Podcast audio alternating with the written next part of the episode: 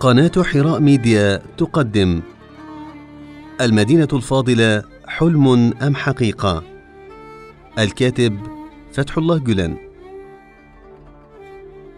إذا كنتم تحملون بإدخال السلام على الإنسانية كلها صغيرها وكبيرها فاغرسوا عقيدة الحشر في قلوبها.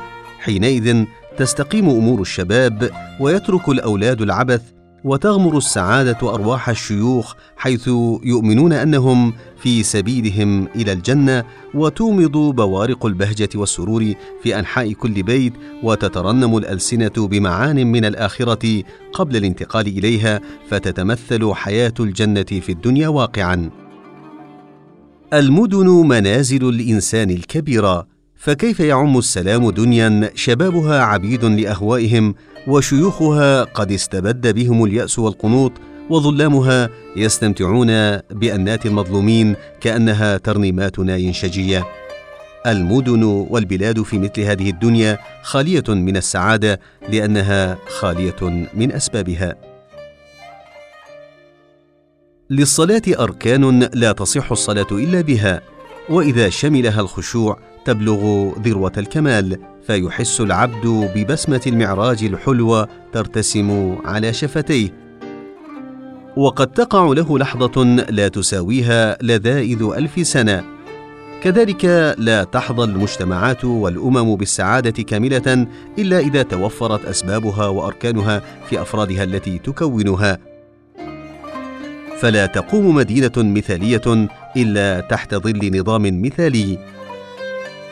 فلندع أفلاطون يحلم بهذه المدينة المثالية في جمهوريته ولنترك الفارابي يسبح في خيالاته ويرسم خطوطها في مدينته الفاضلة فهم لم يستطيعوا استخراج المدينة المثالية إلى ساحة الواقع أبدا لأنها محرومة من الأركان التي تقوم عليها. وأعظم ركن ينشر السلام في الحياة ويوشيها به والشعور بصغار الدنيا والزهد فيها ثم الإيمان بالآخرة والتطلع الدائم إليها.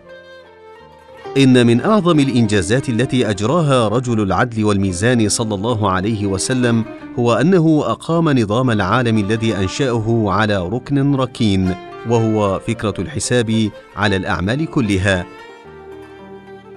فما هذه الحياة إلا مقدمة للآخرة ومزرعة لها والفرصة الوحيدة التي وهبت للإنسان كي يوقد في قلبه نورا للآخرة. ولذلك أطلق لهذه الحياة اسم الدنيا ولتلك اسم الآخرة. فالبذور التي تلقى هنا تحصد هناك. هذا هو الدرس الذي بثه الرسول صلى الله عليه وسلم في القلوب كلها فسكنت به واطمأنت له وفاضت بأنواره حتى باتت الدنيا صغيرة زهيدة لا تساوي شيئا في أعين ذلك الجيل الذهبي.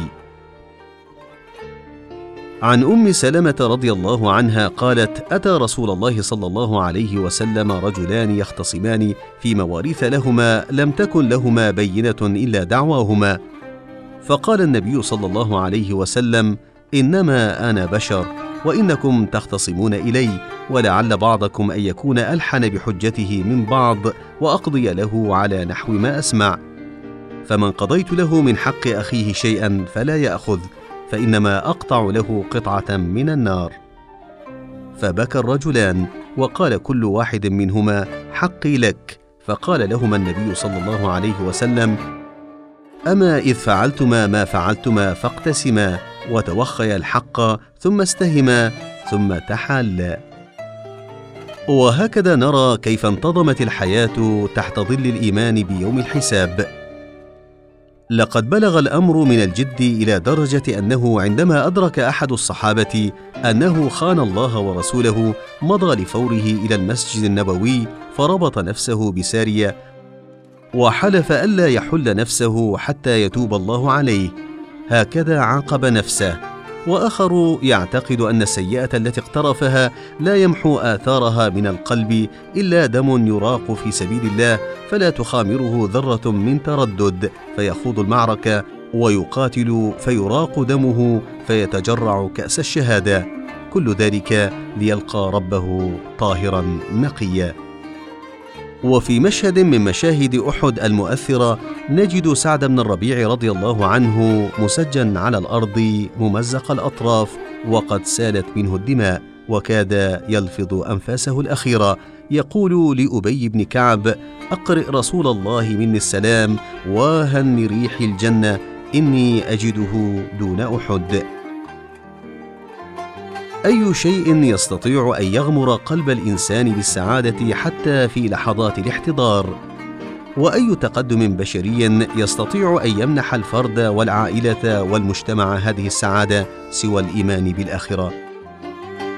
جاء في حديث رواه الطبراني في الأوسط وإسناده جيد عن أنس بن مالك رضي الله عنه أن رسول الله صلى الله عليه وسلم قال لم يلق ابن آدم شيئا منذ خلقه الله عز وجل أشد عليه من الموت.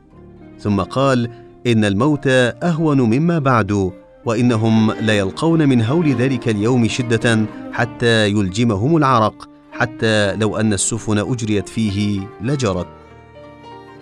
وهذا الحديث المنقول عن أبي هريرة رضي الله عنه يفصل الحديث السابق.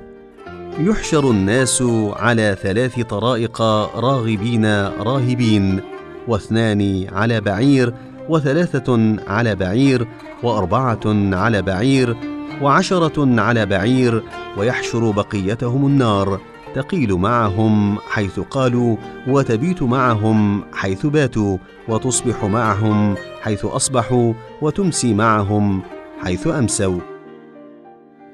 لقد كان الرسول صلى الله عليه وسلم يربي أمته بهذا الإيمان الراسخ.